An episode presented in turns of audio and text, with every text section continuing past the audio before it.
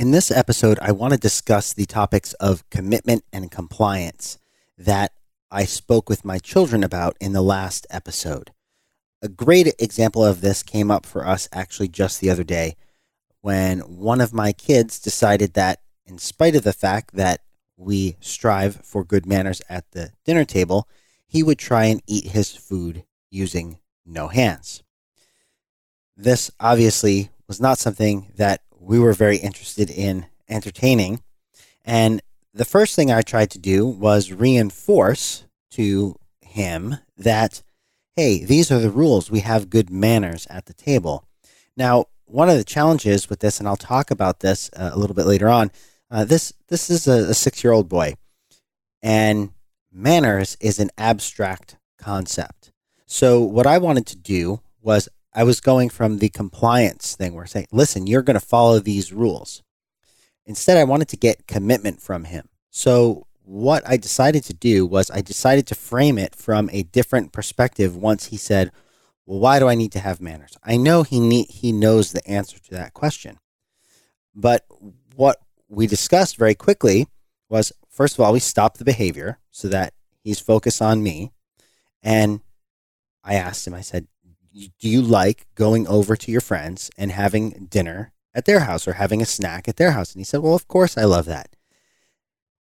And I asked him, Do you think that your friends' parents will continue to invite you over if you eat like this at their house? He said, Well, no, of course they won't. I said, Do you think if I see you eating like this, that I can send you to their house knowing that they're not going to invite you over again and that I'm probably going to hear about it. And that other people then of your friends will say their parents will say hmm do we want to have this kid over here? Mm, probably not because he eats like a dog. Very quickly my son started to see the link between the abstract concept of manners and the concrete desire that he had to go and spend time with his friends and eat food at their house. So, this is an example of commitment versus compliance. So, just from a, a, a, sort of a definitional standpoint, so we're working from the same vocabulary here. So, commitment from from our perspective is when everyone understands the same objectives and they see value in achieving those objectives. From a compliance standpoint, compliance oftentimes is avoiding getting in trouble, which is not necessarily the same thing as doing the right thing. So, not doing the wrong thing is not necessarily the same thing as doing the right thing. And as I mentioned in the last episode, there are certainly times when compliance is needed, especially uh, in relation to safety. Anything related to safety, we need immediate compliance. You can ask questions about it later, but right now you need to comply with this because we need to keep you safe. Now, this concept is is really valuable. It's it's kind of like it's kind of like planting a tree or, or planting a garden. You put those seeds in the ground and you have to do a lot of work before you actually get any benefit from the work that you've done. And so from from from our perspective as parents, this pays dividends as the child grows because as the child gets older, they get more and more agency. They're able to do more and more things. They're able to be more and more independent. If we take a compliance only approach or a compliance heavy approach, then the cost of enforcing compliance becomes higher the older the child gets. And as as on the other side of the coin, the cost of enforcing commitment or commitment becomes almost second nature as the child gets older. So you put in a lot more work to build that commitment up front.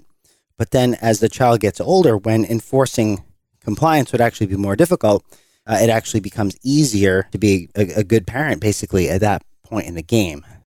So for me, one of the biggest things that I had to realize was that my children are not simply small adults with cognitive impairment. Kids are different. They think differently. And a lot of this has to do not only with the fact that their brains are developing, but also the fact that they're experiencing many things in the world for the first time. So, we as adults, as parents, we have the curse of knowledge. Think about the first time you drove a car versus driving home yesterday or, or today. It's not memorable at all. The, the drives that we take today, it's, it's routine. But the first time you drove that car, the first time you parallel parked, was a different story, most likely.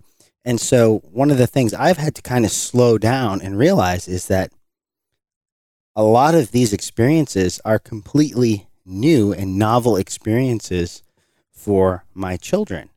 And that's why uh, I try and focus so much on translating anything that's abstract into something that's concrete, to something that they can they can touch and feel and understand. So, kind of like the example that I provided earlier about minding your manners versus being able to go over to a friend's house. I guess another way that you could look at it is uh, it's a good answer to the question well, why do I need to mind my manners? Well, so that other parents will want to have you over their house and won't scream and run the other way if they hear that you're going to be stopping by. And from that perspective, one of the biggest challenges that I have personally faced when I'm trying to explain the why to my kids is I know that I'm too verbose.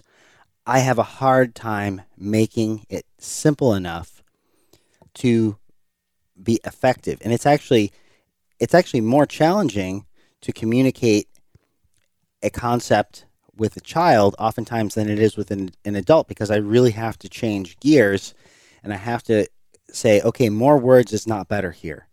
More complex is not better here. The simplest way is what's going to win the day when I'm interacting with my kids. But what I believe that this effort sets us up for is it sets us up for for a lot of things. Number 1, we're sending our children the signal that hey, you know what? It's okay to ask mom and dad questions.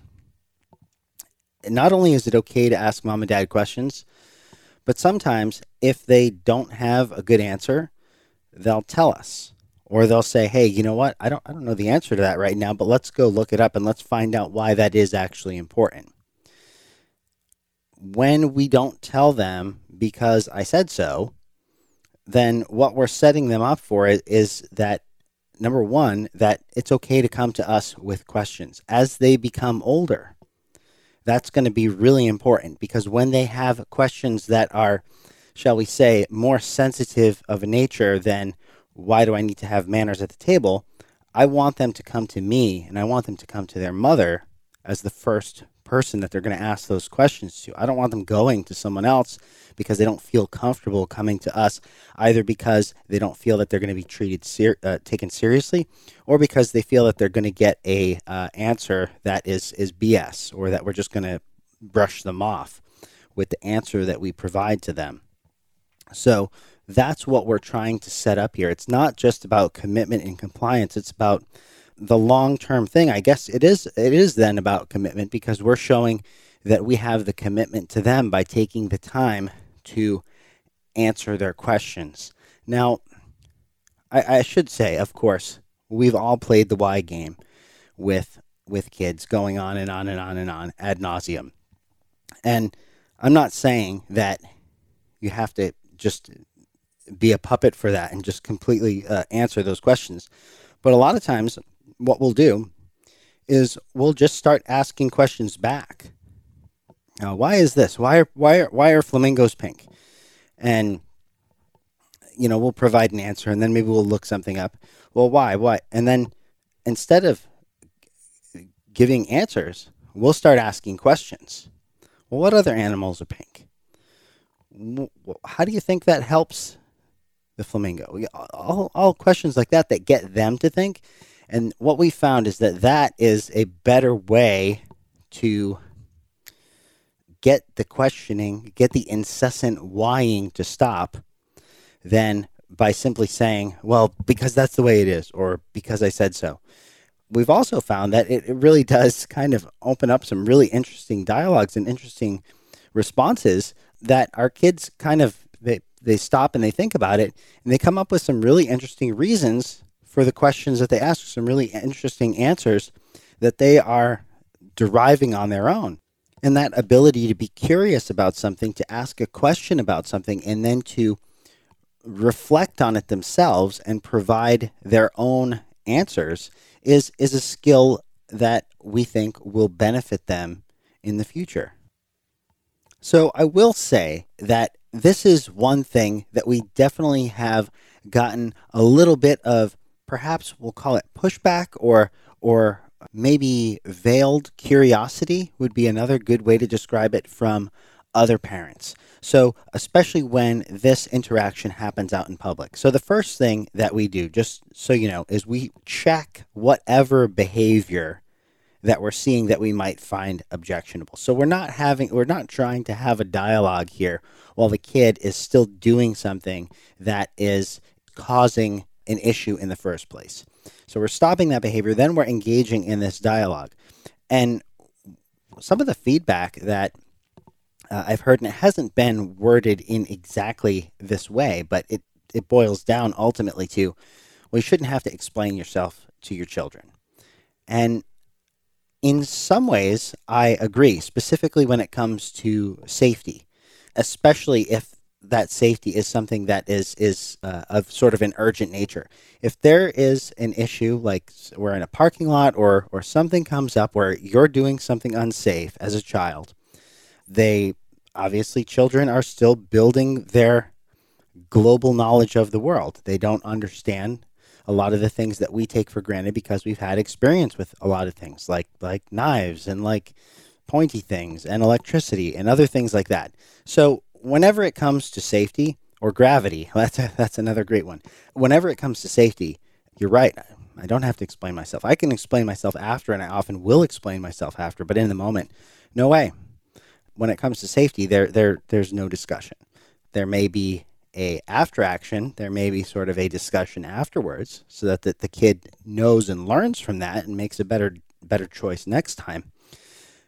But in discussions with uh, our friends, what has really come up is that when another parent sees us interact with our kid this way, what we've discovered is that it actually brings up memories in that person of how they were treated as a kid. And it makes them realize, hey, well, okay, these people are doing it differently than how I was. And that means that I could be doing it differently and my folks could have done it differently, which which ultimately makes them uncomfortable. And so obviously our intention is not to make folks uncomfortable when we're we're out in public, but it is interesting to see how how that does that does trigger some some sort of I don't know if it's anxiety or discomfort in other parents when they see things being done in a different way than how they they were treated. And and I have to say that, for instance, if I saw a, a kid really being yelled at or, or being hit or something like that, I would probably respond with the same level of discomfort. So uh, I can I can probably understand. Uh, it's it's interesting to to see from that perspective, but I can imagine what that would feel like because if I think about that and I think about the instances where in passing, you know, I have seen uh, another child being screamed at or something like that by their by their parent. You know, I, I, I know exactly where that feeling is in my stomach of, of sort of like, oh man, that makes me, it just it makes me uncomfortable. So from that perspective, it's a it's a different tool set. Once again, this is how the choice that we are choosing to make. And as I, I, I've explained, I think that we have a pretty good, well thought out rationale of why this will be beneficial into the future. Because ultimately, we are creatures of habit. And we're going the default path for us is to repeat the actions that we were raised with. Let's face it, the reason that we're here is because our parents were successful enough to reproduce. And we are going to copy by default, not by choice necessarily, but by default, we have been grown up under that same system by which they were successful in reproducing and raising us. So the easiest thing for us to do subconsciously is to just copy what they did. And it takes effort to make a change in that pattern of raising up a kid. And that's what we're all about here because we like to say that we did the best we could with the knowledge we had. That's the end of this episode. If you have any questions, comments, please send it an email, and we'll see you in the next show.